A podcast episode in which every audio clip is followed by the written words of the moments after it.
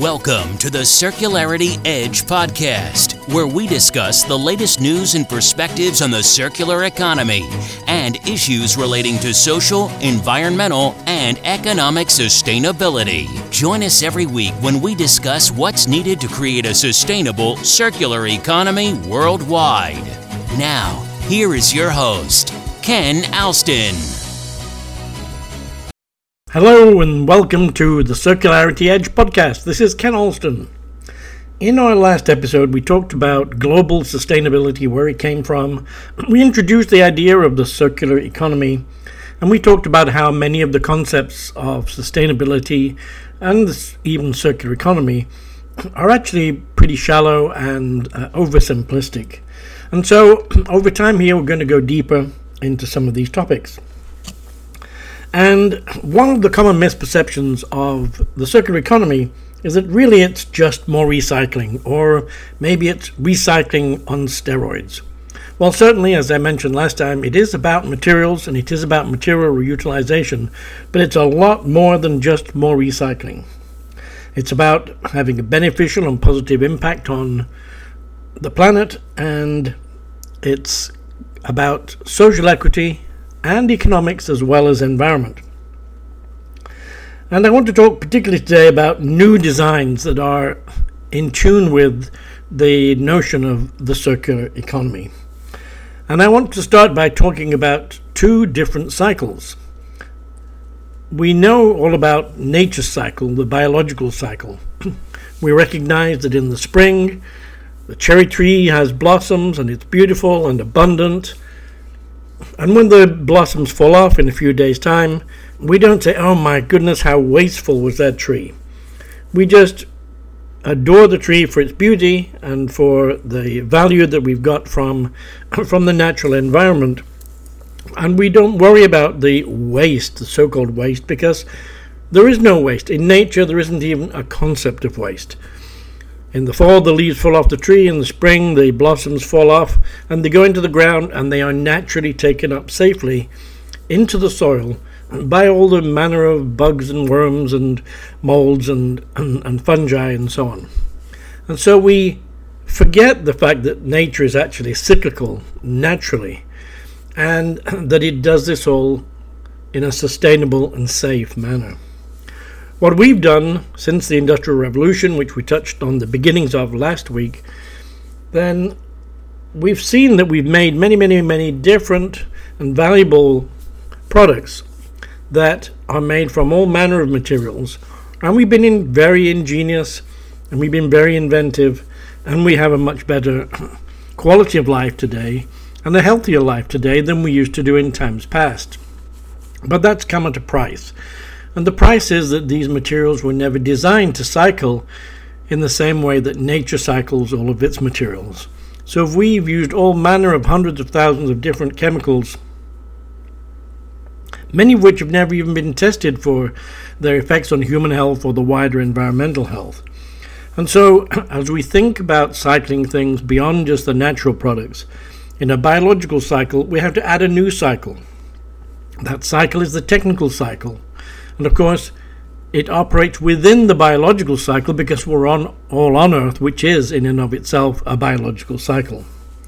And this technical cycle also needs to cycle safely. There's no point in making, for example, a child's toy with a lead-based paint when you know that the child is likely to put it into its mouth, because you're just going to give lead poisoning to the child. And even if it was something else where it wasn't in in use with a child, let's say it's a, a lead-acid battery for a car or a motorbike, then we have to make sure that when we come to the end of the life of the vehicle or the end of use of the vehicle, that the lead is safely captured from the batteries and it is cycled safely and doesn't escape into the bi- biosphere where it would be a neurotoxin. And so we have to think about the technical cycle very deeply, with a lot more complexity than we have in the past. And we have a number of different design elements that we need to add to our portfolio that we haven't been putting into our design perspectives uh, to this point. Typically, when a new product is designed, the designer will think about cost, will think about the performance of the product, will think about the aesthetics of the product. And these are the three main considerations that go into the design. Can I make it and sell it at a, at a profit? Does it do what it's meant to do, its intended function? And does it look right, and does it look good for its, uh, for its purpose? We need to add a whole new element of ecological intelligence uh, to this to this picture. And to do this, we need to think about four or five additional elements. The first is material health. What is the deep understanding we have about the materials that we're choosing to use in this design? And can it ultimately cycle safely in a technical or a biological cycle as a nutrient? And this choice of terms using the word nutrient is deliberate, because obviously it implies nutrition and healthfulness. And so we have to make sure that the materials we're using are um, capable of cycling in use and are still healthy to, to humans and to the wider environment. So this is a matter of ecotoxicity on human and environmental health considerations. And so even if we put more attention into the materials we're choosing, and if we now understand that these are materials that can safely cycle technically or biologically in a nutrient cycle, we have to think about the design and material reutilization at the end of the use. And so the question comes up, is my design suited for disassembly at the end of the use period? And can the product be easily collected and then um, the materials taken apart and reutilized in a local uh, cycling of materials? And it's important to differentiate between something that is actually recycled in most places or something that's just p- potentially or hypothetically recyclable in principle, but isn't still necessarily actually collected. And we have to go beyond just being theoretically to actually being practically recyclable. And because we're thinking about global sustainability as we're doing our design, we have to think about using clean renewable energy in manufacture, and in fact we should do that across the whole of the supply chain. And we have to think about clean water. What is the effect on the local watershed where the product's being made and used? And are we keeping uh, any effluents clean so that we're not polluting uh, the local waterway? And of course, with sustainability, we have to bring in social equity, and we have to think about, are we paying a living wage, and are the working conditions fair and equitable uh, given where we're operating? And so we have a lot more considerations to add into our design uh, principles once we start going into the circular economy. Now, one of the things that I want to introduce today also is the idea that we can be working on more than one item of uh, sustainability at once. Let me give you an example. There's a lot of talk today about uh, climate change and the need to reduce greenhouse gases, the need to move into the renewable, clean renewable energy economy. And so we see windmills being put up, we see uh, solar installations going up. But when you think about it, although these uh, new products are making a positive contribution to reducing the use of non-renewables and moving us into the um, renewable energy economy, none of these designs are being created with these circular design principles in mind. And so I think we have to begin to add on global circular economy and sustainability to these designs that are in the clean energy field, so that they're not only making a contribution on an energy consideration, but they're also uh, making progress on material considerations. Imagine, for example, the wind turbine that might last, let's say, fifteen or twenty years, or a solar installation that might last fifteen or twenty years. Not very long from now, in twenty thirty-five or twenty forty, what's going to happen to the carbon fiber blades of the windmill when they're no longer usable and they have to be replaced? What's going to happen to a twenty-year-old out-of-date solar panel? There's no design consideration built in right now for what to do with the materials at the end of their use. And so we have to add in this new sensibility about sustainable circular economy to all of our designs. Let me give you an example. I recently came back from a trip to Barbados in the Caribbean islands, and there was a lot of talk there about introducing solar hot water heaters, which is a good thing to do. It's re- re- reducing the local dependence on non-renewable energy and moving them into the clean energy environment. It's good to reduce that reliance on non-renewables for water heating. But we have to think about the fact that these installations are in a hurricane zone. Have they been designed with uh, th- thoughts of resilience and how they might withstand um, the, the, the climate change that's going to be affecting them over the next ten or twenty years? And are these designs designed to be sustainably circular? And the answer, of course, is that they're not currently.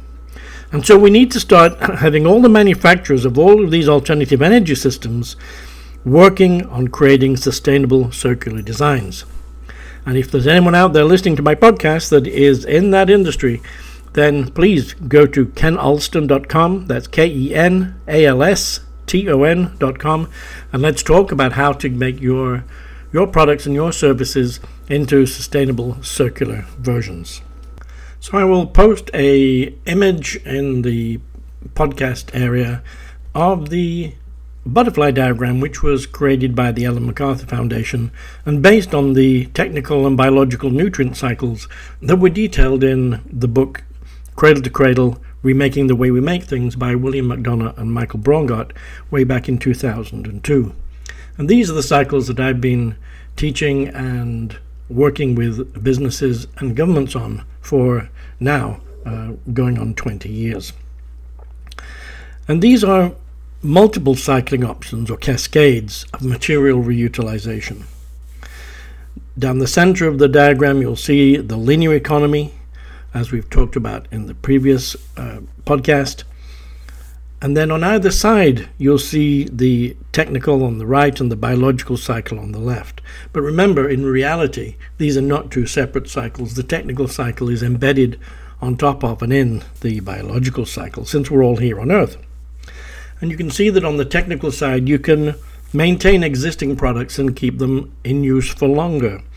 You can pass on Uh, either by sharing or giving or selling uh, a product to another person when you no longer need it. And it can be reused for a longer time period while you go on to use something else. You can refurbish and remanufacture items either in whole or in part, so that again, those parts, those materials get a chance to be utilized over a longer time period. And then there's the classical recycling, which is really the final um, cycle to bring things back into material utilization. In a future podcast, I'll talk about the five main uh, business models that are behind the circular economy. Now, the key here is that we didn't get to where we are today in one design iteration. We've been designing products and redesigning products and inventing new products for over two hundred years since the beginning of the Industrial Revolution. And so as we look to the future and we want to create this new sustainable circular economy, we're going to have to have some uh, opportunity to design and redesign over a period of time, hopefully not too long a period of time, to get to where we need to be. We can't do this in one design iteration and jump from zero to one hundred percent in one go. So there will have to be some uh, steps along the way where we do things that are not ideal, but they're at least moving us in the right direction, and they're a stepping stone to where we want to go. These intermediate or transitional strategies should really be time limited. For example, waste to energy. If we decide to put in uh, an incinerator where we take all the waste materials and then we, we combust them and burn them for energy recovery, then we are defeating the idea of having a circular economy where we reutilize those materials. They may be reutilized to some degree as an energy source, but they're not reutilized as a material source, which is one of the prime fundamental features of the circular economy. And if we incinerate, then there's no real incentive to stop these linear flows from just continuing on and on and on. We have to change the front end of the design in order to have a better back-end reutilization strategy. We can't just keep producing all the same products the way we do now putting them through this linear flow of the business model and then trying to deal with them at the end. It just will not work. So we need to time-bound some of these transitional strategies so that they are phased out as and when we be- begin to bring in the new, more sustainable circular designs. And this also implies that manufacturers have to take more responsibility for their goods and their services at the end of the use period. Right now, the cost of uh, recycling or collection and even just disposal of garbage is borne by the local uh, authorities, and therefore we pay for it in our taxes. And there's no incentive for the manufacturers to do anything but keep on selling more and more and more products to us. And so over time we are going to have to see more responsibility, either voluntarily or um, enforced by government actions, to um, make sure that the full cost of reutilizing materials is uh, built into the the cost of goods. And this takes us back to the idea that we talked about last time, that essentially all sustainability is local, because no matter where the item was made and sold, it ends up uh, in your backyard, um, right now in your garbage, um, and hopefully it, in the future it will be reutilized uh, locally. And we can change this notion that we have things that are wasted into one where we have assets that are reutilized over and over again. If you want to know more about circular design principles and how to choose materials that are safe for technical and biological cycles as uh, nutrients, then contact me at w w w dot ken alston dot com. That's K E N A L S T O N dot com. This is Ken Alston signing off for now, and see you in the next episode. You've been listening to the Circularity Edge podcast. Be sure to subscribe on iTunes or Google Play to get new, fresh weekly episodes. For more, please follow us on Instagram, Twitter, and Facebook, or visit our website at w w w dot ken alston dot com. Until next time, bye, Circular.